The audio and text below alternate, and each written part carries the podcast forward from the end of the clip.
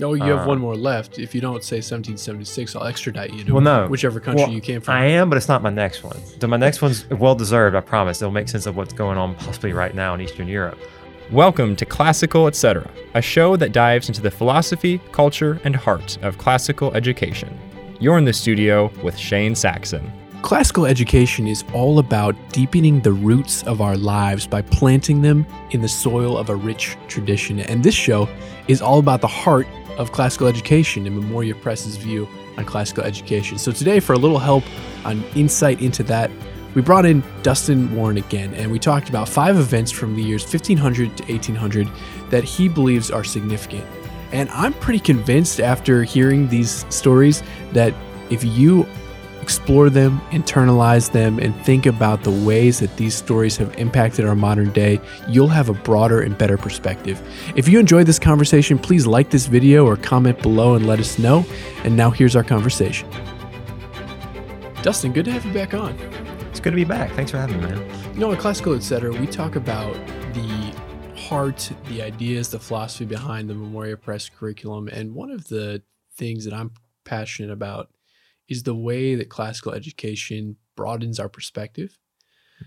Um, a lot of times, one of the issues in thinking that I suffer with um, and have suffered with in the past is is having a very localized, kind of myopic perspective of this is what things seem to be like right now. So this must be true now and will be in the future and must have always been true in the past. Yeah. Um, but the reality is things change, and the project of classical education is rooting us in a broader, deeper past. So last time you came on, you gave us five things, just five from history, and so we got smarter this time. We're doing five more.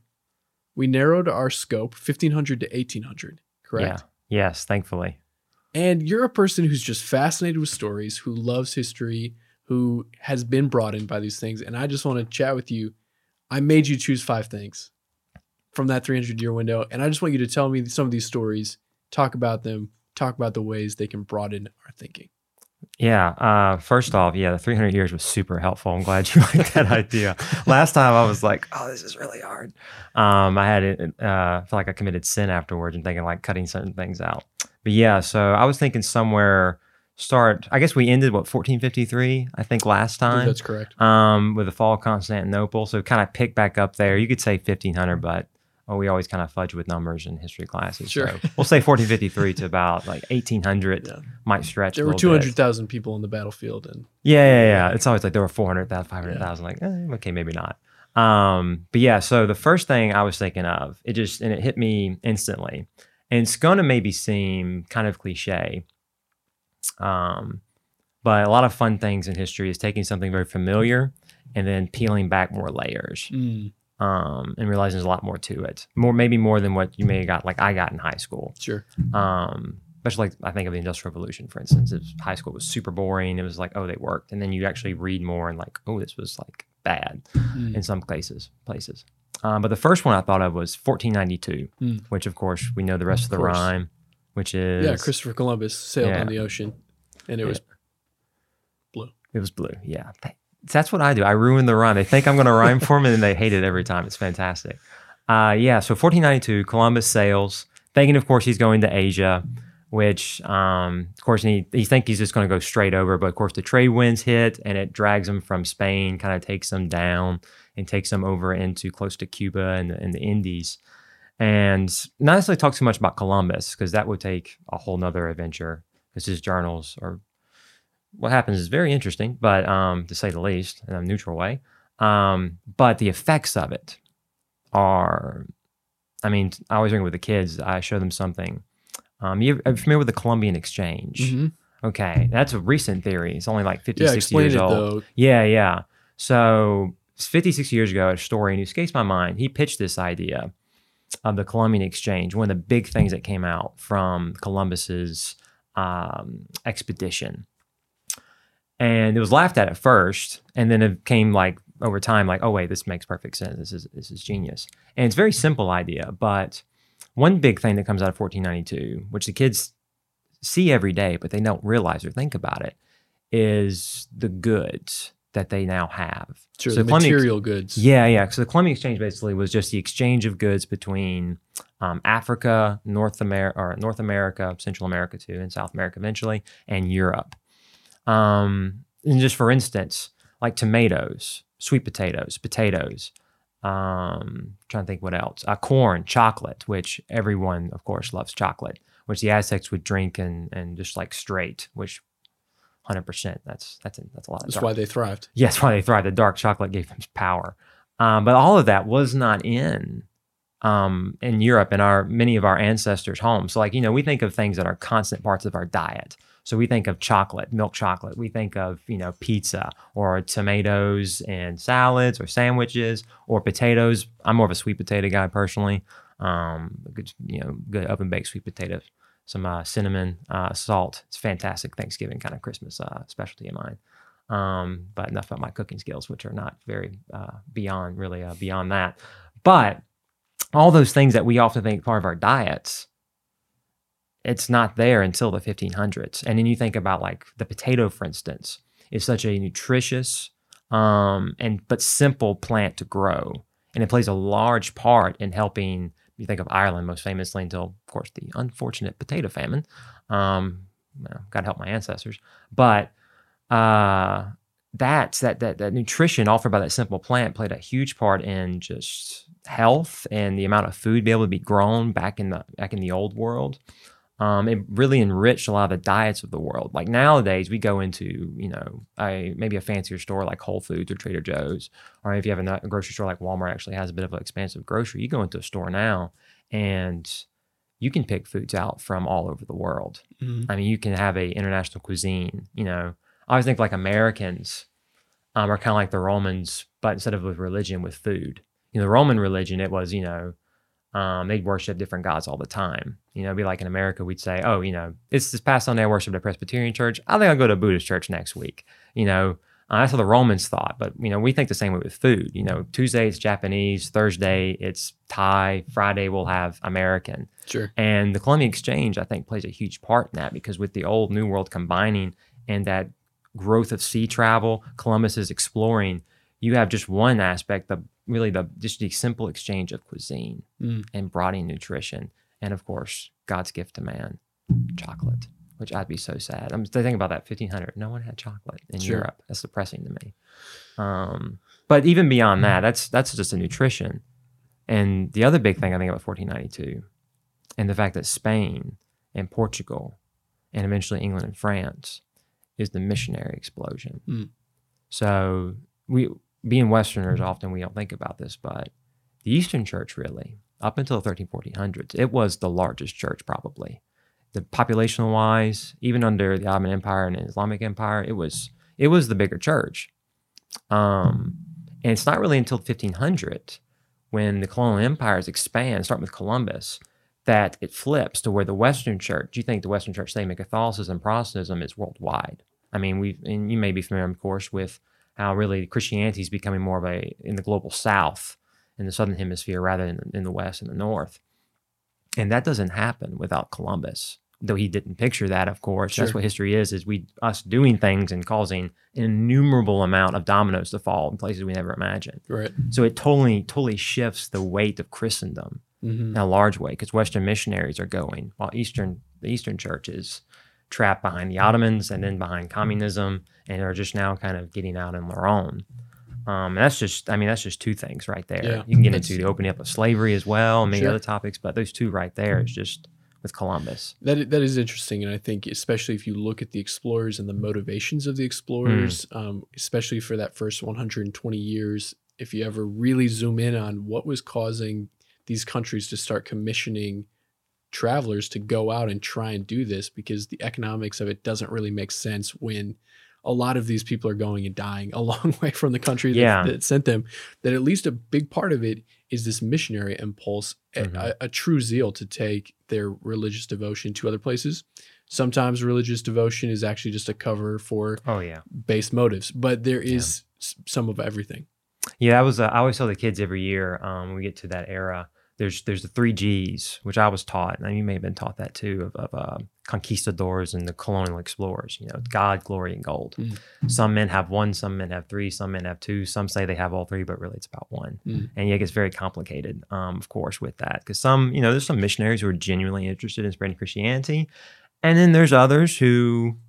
It's more about the money. Uh, I think right. Cortez is the one who says, um, "I have a sickness, and the only cure is gold." Mm. Um, so he was maybe not the most noble man, you could say, from Right, our, from our view. Yeah, and that, that speaks also to the fact that with the expansion of global commerce and trade, starting in just the powerhouse of trade that is the, the middle of Southern Europe, that Yeah. then expands overseas, you also then have the transfer of disease and Oh, germs yeah. that people can't. Yeah. So goods are coming back and forth, some of them good ones and some of them bad ones, but now you have germs that are going back and forth, and that causes devastation in North America and South America. Yeah, and that's like the horrifying thing, and uh, what always kind of it shakes the kids, which it should. I mean, you know, it's so easy for statistics to become. I mean, um, my favorite uh, poet and humanitarian, Joseph Stalin. That's a joke, uh, but his one of his great quotes, because he's quotable, is you know, the death of one man's a tragedy. The death of a million is a statistic. It's Mm. very easy sometimes for statistics just to be meaningless because Mm. we can't humanize them. It's like these are all people, fathers, Right, brothers, right. mothers, etc. But yeah, I mean, it's upwards estimated 40, 50 million in America's die from Mhm. disease exchange. Um, and that's, I mean, an atrocious loss of life. So you see, like, oh, like there's chocolate, which, you know, that's great. But then there's also the spread of disease because Native Americans just, they're, they weren't exposed to um, diseases the Europeans had. Mhm. And yeah, it's, it's ghastly. Mhm. Um, it's ghastly in many ways. It really is. Sure. So number one is 1492. You have Christopher Columbus Yeah. and basically the opening up of the second hemisphere Yes. for Westerners who had Yeah. previously not known that there was this hemisphere here. Yeah. What's your next date? Yeah. Um, my next date right after that, I'm going to be a contrarian, um, because that's eighty percent of my shtick, as uh, as as most historians. Every history are. teacher needs a shtick. yeah, So, yeah, yeah. Mine is just to be a, a contrarian, or, or as the kids sometimes call me, a troll. Um, but I don't know what that means, but yeah, yeah, yeah, yeah. Uh, you know, in the Generation Z in their terminology. Um, so oftentimes, if if I say 1500s, um, usually in the first days that pop people's heads is uh, Halloween or All Hallows Eve, Hmm. 1517, Mhm. October 31st, when Luther went to the church in Wittenberg and nailed his 95 Theses. And usually that scene is like, that's like the moment the Protestant Reformation began.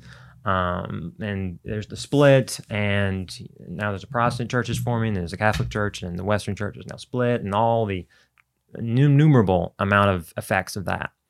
But when we look at that, we read 95 Theses, um, which are important, and it was significant what happened. But to me, the really, I think, important, next important date, especially in, in the Reformation's time, is not in 17, but in 1519, which 1519 by itself is a huge year. Because in that year, you have Hernan Cortez begins his invasion of Mexico and his, con- his conquest, which opens up, you know, the New World Empire um, for all the good and bad that the um, the uh, the explorations uh, explorations did. And then two, you have uh, Charles V becoming Holy Roman Emperor, and he becomes basically the first like worldwide emperor and Mm. has immense power.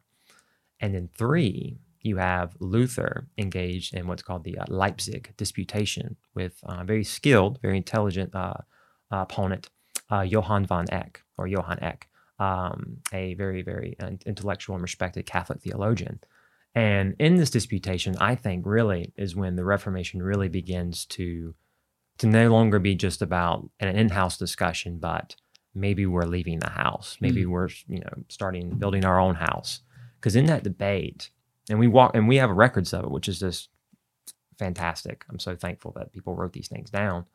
Uh, Luther and Eck are debating about many topics for a while. And Luther's been asking questions. He hasn't, he's still, you know, sometimes I, I joke with the kids, you know, in 1517, Luther didn't like rip off his monastic robes and like just dress totally different, get rid of his haircut. You know, he's still, you know, dressing like a monk. He effectively wants to be a monk still and stay single um, until, of course, he meets uh, his wife later, which that's a whole uh, interesting escapade of its own. Um, but in 1519, him and Eck are debating, and Eck is very smart. He's very, very crafty, very skilled, and in many ways, he probably wins this debate. um, because he really gets Luther in a corner. Though it actually helps Luther um, in many ways long term in what he wants to do. But he's they're they're really arguing about authority, and basically like how do we figure out what's the right belief? Mm. Who's right here? And Eck is asking him, okay, so you say the Pope um, is not a, a, a high authority on these matters. And, and Luther says, no, a man can be wrong, the Pope could be wrong, and he- he's questioning that. And then Eck's like, okay. And then he pushes him. So if one man could be wrong, could men be wrong? Or can't men be wrong too? And he asks them, what about councils? And he opens up the idea of what about the church councils? The first seven mm-hmm. ecumenical councils, the Council of Constance 100 years before, could those also err? Because Luther had been trying to appeal to those. Sure. And and what he's doing really is pulling it. So he's saying, like, okay, so you know, Luther, you're saying you can't can't trust the Pope, we can't trust the councils. He's cornering Luther. And that's the moment when Luther realizes for him, as he'll talk about later, it opens up really for him the maybe the first time scripture and that idea of that scripture alone, a very core Protestant idea amongst Protestants. And Luther then says, yes, you, councils can err, the Pope can err.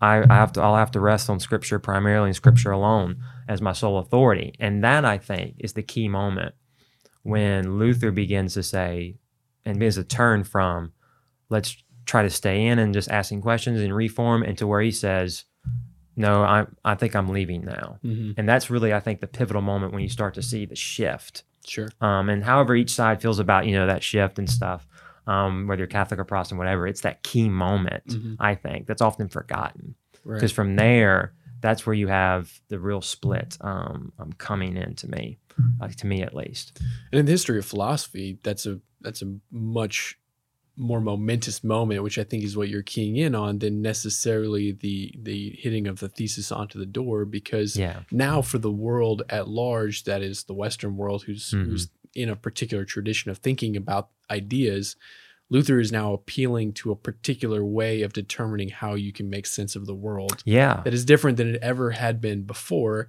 And that has now changed many more times in the broad cultural Mhm. consensus.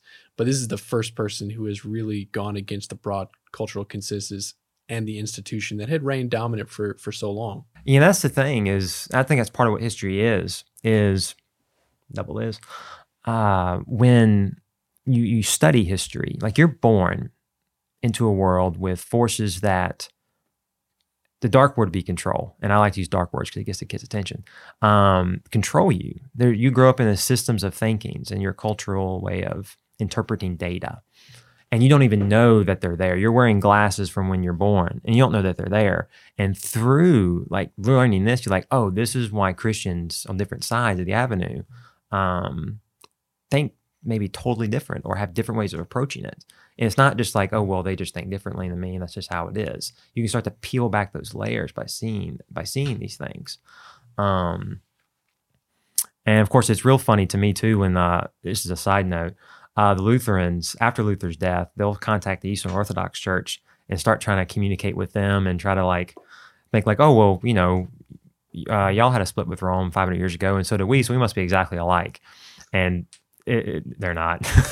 it's they, they write. I think the patriarch of Constantine writes back and says, "I love you. You're great, but we can't agree. So we just, just you know, Thanks, but no thanks. yeah, thanks, but no thanks." It basically ends just like that. Okay. Um, but So- that to me is next. That's the second date for me. Sure. So Yeah. 1492, then 1519, the Mhm. Leipzig debates. Yeah. What's third?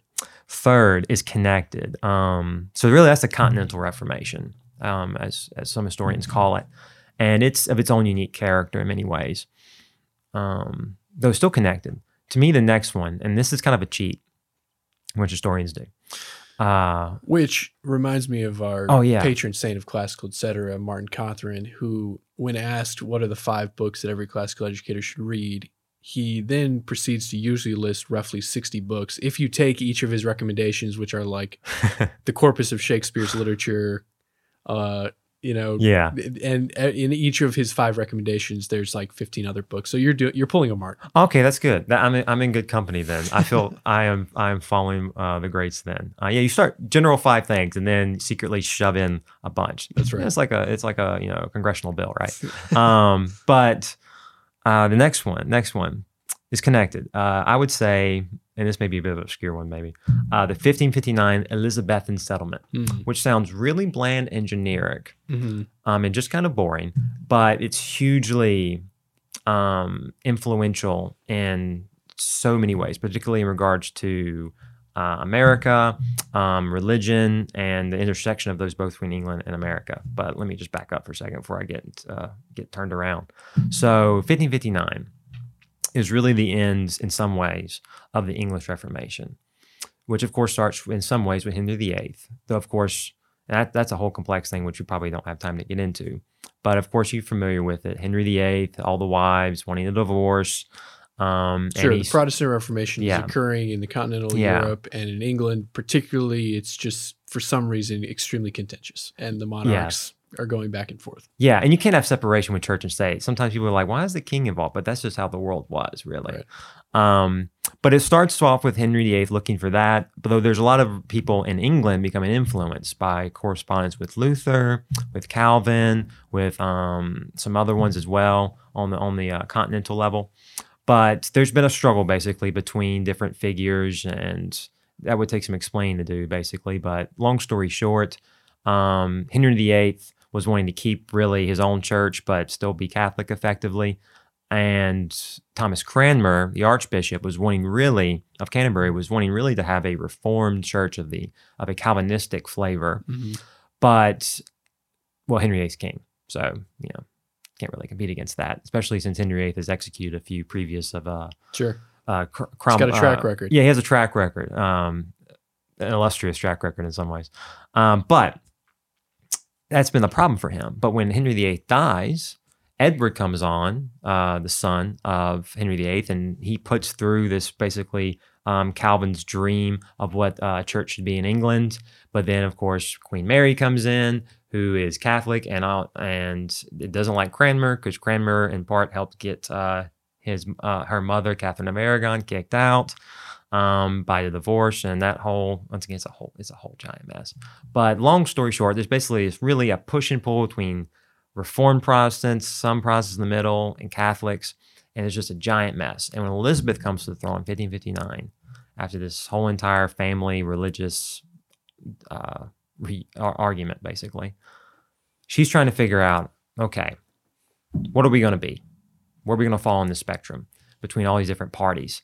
And Elizabeth in the settlement basically takes um, the middle way, as it's often called. We're going to be both Protestant, but also be Catholic. We're going to keep aspects of both and try to basically create a big tent, Mhm. which even today, in, in our brothers in Anglican Church, they're they're marked often by just you know their view of like big tent because you'll Mhm. find Anglicans who are more high church and uh, more Anglo Catholic, and you'll Mhm. find Anglicans who are low church and you might say more evangelical. Um, and just and there's that's just how that's just how they think and how their and how their way of life is approached in many ways. Um, but with Elizabeth 1559, she creates that idea, and that his idea is to keep England together, which of course is a good idea in some ways and a good intention. The problem though is, as we know, when you try to make everybody happy, somebody's going to be really unhappy with Right. you. Um, you can't please everyone. You just can't. And there's a certain group that really gets born out of this. Um, a group at first who is called this as an insult, and that's the Puritans. Hmm.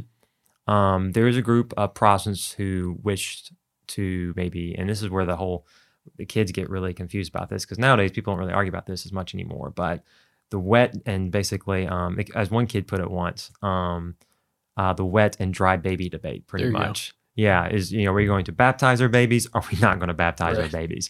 Are we going to have bishops? Are we going to have independent congregations? Are we going to have um, uh, and all communion styles, types, on and on it goes. And Elizabeth is saying, nope, one house, one church, we're all staying together. And one Mhm. group saying, we don't feel like we can be a part of this. And that settlement and her enforcement of it really drives the creation in many ways of the Puritans. And the Puritans, of course, as and because you mentioned this, uh, I think conversation once, um, the Puritans are a group have a tremendous effect on English and American history. Sure. They're the ones who really coordinate the English Civil War, which is a fruit of the religious settlement in, in the 1640s, where the Puritan Republicans essentially under with Cromwell wage war against the Royalists under Charles I. Charles I loses, is beheaded, and they create the only time, the only brief English Republic.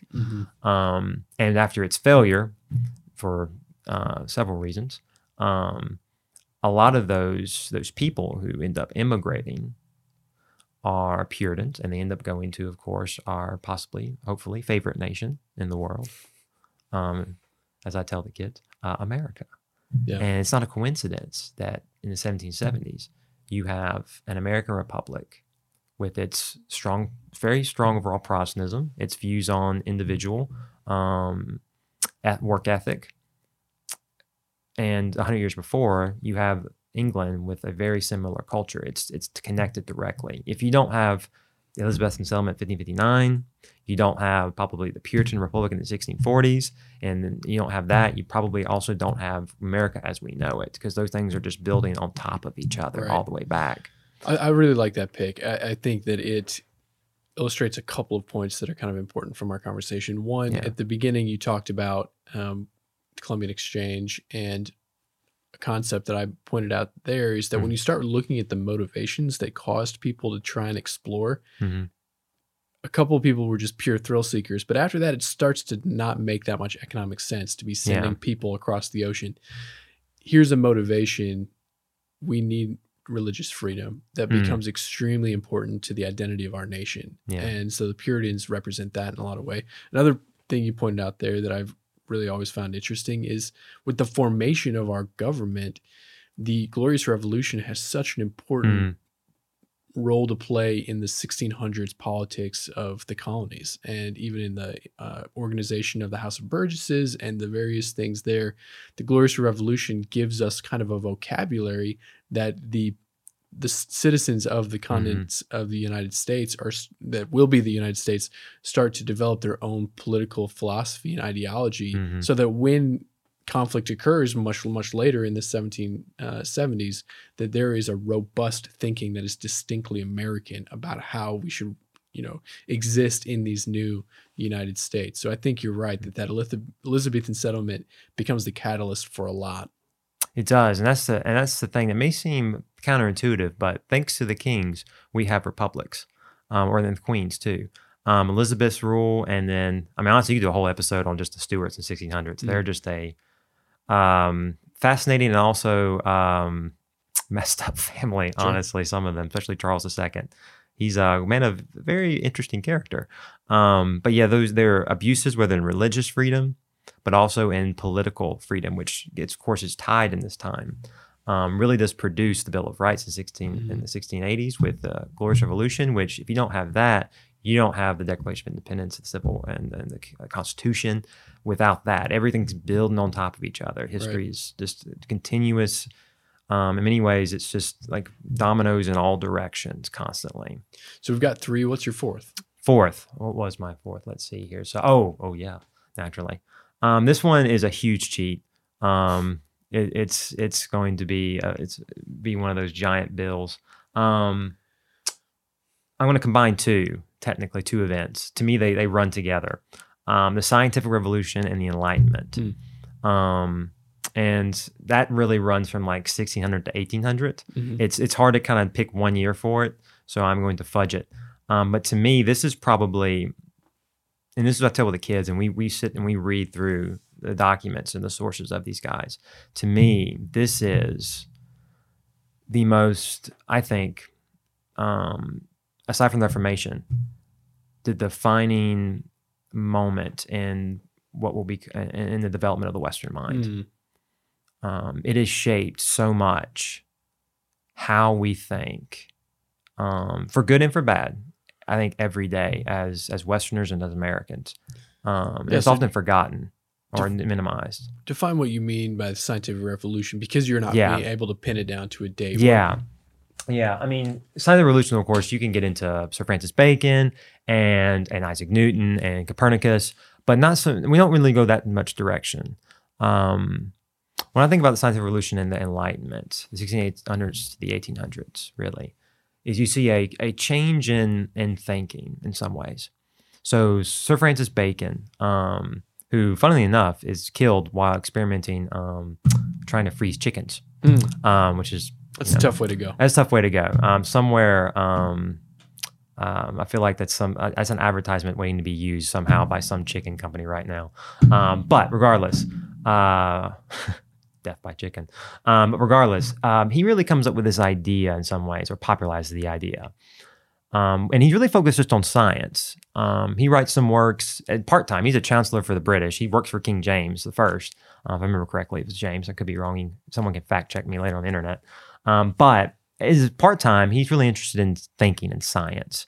And he really pushes this idea of the inductive uh, way of thinking, Mm. in contrast to maybe Aristotle and others' deductive emphasis. So essentially, inductive meaning the scientific method, which we all learn in school, right? You know, you take, you experiment, you have a hypothesis, you experiment, you analyze the data, and then form your conclusion. You know, you use all the data you have to arrive to a conclusion, basically. And his big idea really is let's test the world and and then and figure out what's the best way of doing something. It's very simplistic, kind of reductionistic, but that's Bacon's idea. And that's fine. That's just in science, that's always intended for. You see Newton similarly, you see Rene Descartes with a similar idea, but he takes it a little farther into philosophy. But it's in the 1700s. And this is the thing I always stress to the kids is the way you think about one topic, it bleeds into another. You know, the Americans are very democratic in politics. That bleeds into other aspects, religion, other aspects. Way of thinking in one area, it's, you're a whole person, not a divided person. And with Bacon's idea, originally to science, it's not long until someone says, okay, if we can test and experiment and find the best way of maybe, you know, freezing a chicken, can you, if you freeze a chicken, can you heat it later and it cooks well, which it does, thank God. Um, otherwise, we'd all be poisoned um, probably right now. It only takes one person to say, wait a second, using this idea of reason and logic and scientific method and observation through our senses, what's the best form of government? Hmm. As John Locke asks, um, as Thomas Hobbes asks, as um, uh, Jean-Jacques Rousseau asks, who's probably my favorite because he's the most wild and um, off the wall uh, of these men. And the Enlightenment really is a time, um, which the Enlightenment, defined by Immanuel Kant, is it's man's use of his reason, not bowing to the church or bowing to the authorities or bowing to um, whoever, but you and your reason to figure out the world. That's Kant's, you know, he writes a, a thesis called What is Enlightenment? Hmm. He lays it out simply and basically takes shot at every authority in Europe, minus the king, because, well, you know, the king could kill him. Um, but everyone else is on this hit list. But once you ask that question, it opens up, in some ways, Pandora's box. Mm. um, because now it's what's the best what's the best government? What's the best society? What's the best economy? What's the best maybe religion? Is there a best religion? Is there actually a way we can understand god Mhm. if reason is our ultimate guide and becomes our in our ultimate guide? And from that basically you really have i mean huge emphases coming out. So you think about religious skepticism um, did you ever curious did you ever read candide in high school No. I never read that in high school, and you probably you don't read this in uh, typically in classical world. Um, but I read it. I went to public school, um, and we read it in high school, and it is in many ways a blasphemous book. it's just it's uh, it cross it, uh, Voltaire who wrote it. He's one of the main Enlightenment thinkers. He's not the smartest guy, but he's the wittiest. He's like um, the most. He's the popularizer. He's the Marvel Cinematic Universe Sure. of the Enlightenment thinkers. Um, and in Candide, you read it, and if you read it, which I would recommend if you're uh, mainly a college level to read it, because he gets he's he's um like I said, it's a little bla- it's partially blasphemous in some places, and a little risque to say the least. But when you read that, it sounds like you're talking to a modern person Mm.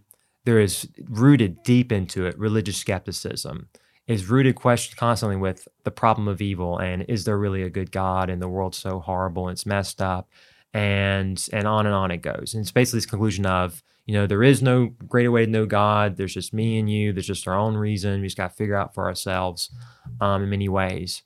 And that religious skepticism to where we see today, to where um, the idea of God as a purely scientific concept, Mm. Um, and that skepticism towards miracles, um, which Lewis tackles in, in his book on miracles, in particularly, um, is born in that age. Just one aspect, like the way our society is today, the secular society, the critiques against God, religion, it starts with the Enlightenment. Sure. Um, which, of course, from a Christian perspective, would be well, that's terrible. But there's also some good things as well. I mean, you see with with the Enlightenment thinkers, like Locke's conclusion is monarchies don't work. He grew up in the English Revolution period we talked about earlier.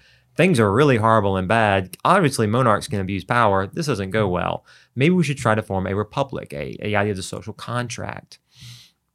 Um, and that's a we would say, at least from our perspective, a good benefit. Sure. I like to live in a republic. I hope you do too. and other things like counting how many times people die after you put a leech on them versus how many times Mm. they get better. And if the times they die is more than the times they get better, then we stop putting leeches on people. Yes. Um, many medical advances and technological advances and the quality of life and li- life expectancy Mm. just vastly different even in 300 years Yes. because of verifying using empirical processes hmm but as you've pointed out, you know, the, the philosopher Charles Taylor um, is reflected on the fact that the modern man is the first man in world history who has had the option to choose whether he would believe in God or not. It wasn't something that was inherent in his Mm. cultural milieu Yeah. growing up, and and that does something to a person to have to. You know, according to the scripture, the fool says in his heart that God does not exist. Mhm. But today, it's it's one of the options among many as Mhm. to whether you're going to be a religious person, and that's an interesting just fact of our cultural existence because of the scientific revolution. Yes, um, and that and that's what's ironic is it starts with Christians Hmm. like Bacon. Um, Newton believed in God. Of course, he probably was an Arian, but you know we at least count him as a as a, uh, monotheist in some sense. But a lot of the early Christian uh, or scientists were, were Christian, and some of the also the Enlightenment also were as well. But that's what's interesting is Bacon creates something he never meant to create. Hmm. Um, men take his idea and take it to places he never, we I'm sure, imagine he would intend to. Um, so there's like that very negative aspect, we might say, of the religious skepticism, um, which is born just basically there is no greater way to know God, um, which you see with some of the founding fathers. Um, but you also see some positive aspects, and in many ways, and this is um, this is where I, my big cheats coming in because you viewers may be thinking, okay, these are a bunch of Americans. Where, where's 1776 at? that's when history began. Oh, you have one Um, more left. If you don't say 1776, I'll extradite you to Well, no. whichever country Well, you came from. I am, but it's not my next one. My next one's well deserved. I promise. It'll make sense of what's going on possibly right now in Eastern Europe. Um, if there is no enlightenment, there is no revolution. Mm. And what I mean is this. So, in many ways, I think the phrase "Great American Experiment." Mm. Um, it's a phrase often used by historians. In many, the reason it's called an experiment, I think, in part, is because well, it is an experiment. It's an experiment of the Enlightenment ideas. So this idea of a man with his reason can form a better society, Mm. a community with reason. Like Locke's belief, and this really is the divide. I think in many ways, the American Great American Experiment is an argument over was John Locke or Thomas Hobbes right. Um, and you see that often reflected in the viewpoints of Thomas Jefferson and Alexander Hamilton Mhm. who I'll try to refrain from um, singing "Fill the Urge" every time I hear that I hear the name now. But uh, it's really hard not to. Um, but John Locke, just to recap their views here and tie it in, into America, um, he's many ways a founding father of our, uh, the unspoken founding father of our republic. His idea was that man with his reason, um, who who is born blank, neutral slate, we can come together if we're taught right and educated right, and we can work together to form a republic. And if the government doesn't work out, we can cast it down and try again. Mm. It was an inherent belief of his that man could work together. And Thomas Jefferson deeply believed in that. He believed, for all in flaws that he had, but he believed that if you educate society, you educate the average person, that they can work together, that they can they can keep this experiment going, that this can work. And he believed in many ways, as Jeffersonian democracy and um, Andrew Jackson carries on um, in some ways, this idea that the average American can vote, which is in some ways how we get to universal voting for people without who don't own property. So thankfully, I can vote because of that. Um, but Jefferson believed that, but not all believe that. Alexander Hamilton was more, in some ways, of the Hobbesian perspective. Thomas Hobbes, um, he was a bit different. He was the contrarian to John Locke. Hobbes wrote a famous book called Leviathan, and its basic idea was man is, as to quote him, uh, man is nasty, brutish, and short. Hmm. His life is short. Um, he's not born. Like Locke says, we're born blank, and we can, if we're educated well, um, we can become we can become good people. Hobbes was more no, man's evil. Man's in functionally society. Man is obsessed with getting an advantage, hurting each other, power. You need someone with a strong hand to keep order. He didn't have faith in man to work together. And that's why he called his book Leviathan. His idea was we need a mighty king. He takes biblical imagery from Job. He says we need someone who the people put their trust in as a sovereign and who will enforce order. Mm. Because in some ways he says, it kind of implies here, I feel, and Hamilton talks about this a little bit in some ways, we all kind of want a Leviathan. We all want a strong man to kind of lead us and enforce our will. Um, you ever seen like the cover art of the Leviathan? You ever seen the book? It's No. like it shows like this. It's this weird picture. There's like this giant man walking over English hills, and there's like you look close, and his body's made up of people. Huh. And there's like a crowned king, and he has a sword and the and the scepter. It's a really trippy picture. First thing, it's armor. We do as a warm up with the kids, um, beginning of class, and they look close, like, oh, that's people. That's weird. But like the idea is like the people are is the king. Sure. And in many ways today, that's the great American question. Um, even as founding fathers talked about, um, is the Jeffersonian versus the Hamiltonian view. Are we a people who, because Hamilton's view was, you know, I don't trust the average person. Power must be kept, voting power must be kept to more of the elites of society, the educated. Not everyone should vote. He was more restrained about that. He was nervous. He had that Hobbesian view. And in many ways, I think today, America is is a question of you know who was right. Was Jefferson right? Can you have a republic? Can it work together? And and if it educates itself and leans into wisdom, can it can it work together and form a prosperous society? Or are we uh, as monarchists because they are they do exist? I know a couple. You know, are monarchists right in that mankind can't be good? They're going to tear each other apart. We need a strong man. We're Mm. going to have a monarchy again. Um, and that's, I think, a great question. It still kind of lingers over America. Sure. Underneath of certain ideas for certain. Um, Yeah. So what's your fifth one? Yeah, the last one. Um, my last one, um, which technically I'm kind of going back in time slightly, but it's in the 1600s. Um, have you ever heard of Peter's European Tour? No. So this is not a rock tour. Um, U2's not involved or other bands. Uh, but Peter the Great name at least. I'm Yep. sure you heard. Russian. Um, fascinating man. Um, really liked. Uh, he was a big fan of dwarf parties. Actually, Okay. um, he liked at one time he threw a big party and invited all the dwarfs um, in Russia because he thought that would be hilarious. Um, not that maybe the best moral guy, but interesting character nonetheless. But Peter the Great um, in 1697, 1698, he went on um, a, a tour of Europe.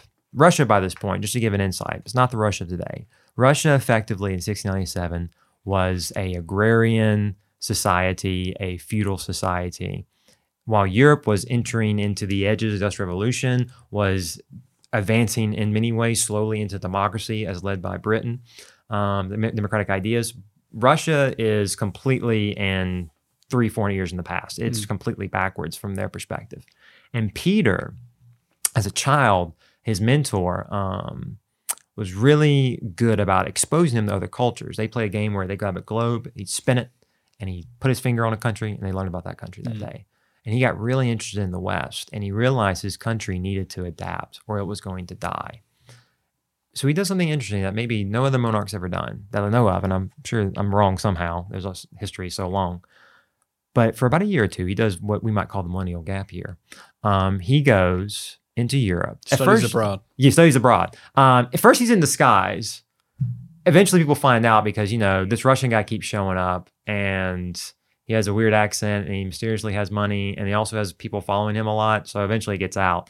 But he tries to, at least at first, be in disguise. And he goes mainly to the Dutch and to England, though he does visit France for a time. And he just works.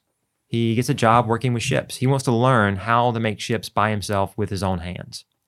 Um, he goes to mines and sees how they mine there. He goes to schools. He goes to military uh, facilities. He goes to schools. He goes to naval yards. He basically museums. He's basically like, teach me everything you know. Like, what is it? How you think? Your music. How do you? How have you attained here? Especially Louis XIV's court, which is the preeminent court probably of Europe at the time.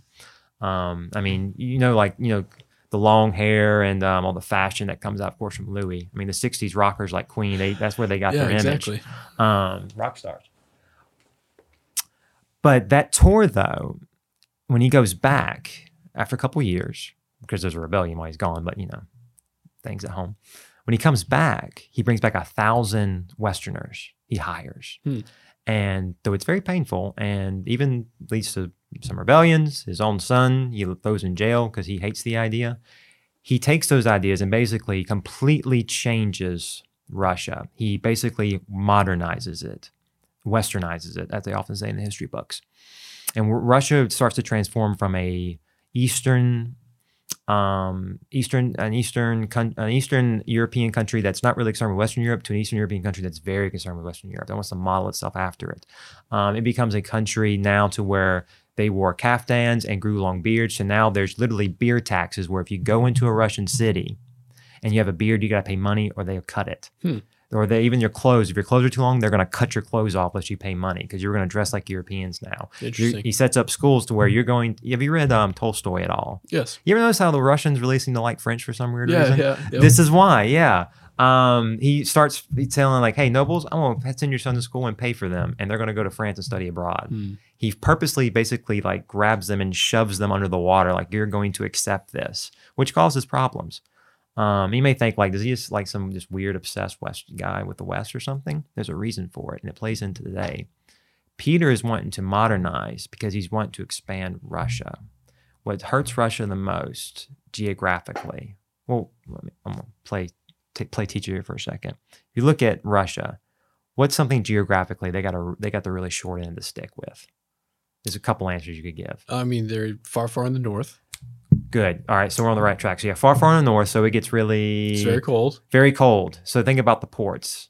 Sure, they're ice. Ice, yeah. So the only real port they got is um, up in the north, and it's frozen most of the year. He needs to expand westward and southwards. The problem is the Ottomans are one of the strongest empires at the time, and the West, empires there are also powerful. And this is really the modern assessment counts to today. Peter wants warm water ports. Mm. To get warm water ports, really his whole entire life is summed up by the letter W. To get warm water ports, he needs to westernize, he needs to modernize. And once he does that, he's able to take on Sweden Mm. and the Great Northern War, trounces them eventually, builds St. Petersburg um, as one of his new port capitals, expands into the Baltic, also takes on a couple other nations later. He also expands southwards to the Ottomans to get access to the Black Sea in the Azov campaign. And Peter's great idea is for Russia to be successful, we need access to the Black Sea, we need access to um, the, the south, so into the Ottoman Empire, we need access to the west. We need to have expansion. We need land and warm water ports. And in many ways, that's the exact same strategy and mindset of Russia today. Some people look at Russia today and say, oh, they just want to, you know, Putin wants to recreate communist Russia. He was in the KGB. Um, I don't think that Putin's really interested so much in recreating the USSR. He's wanting to recreate the old Russian Empire. Mm. Going back to Peter, which it goes even before Peter, Ivan, um, one of the Ivans, Ivan the Great, um, he married a Byzantine princess, Sophia, and ca- started calling Moscow Third Rome. We're the Right, new Roman right. Empire.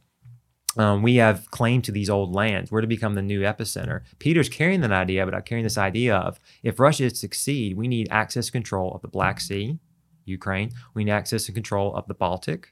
We need access and control of the middle, maybe the Middle East, Greece. And in many ways, Peter the Great lays out Russian foreign policy to this day. Mhm.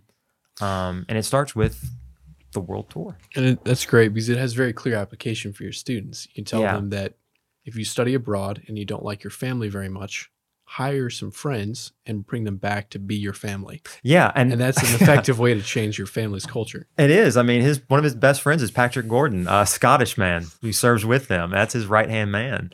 Um, because well, his sister, uh, basically, when actually, this is a last little side note. His sister, um, I think his older name Sophia.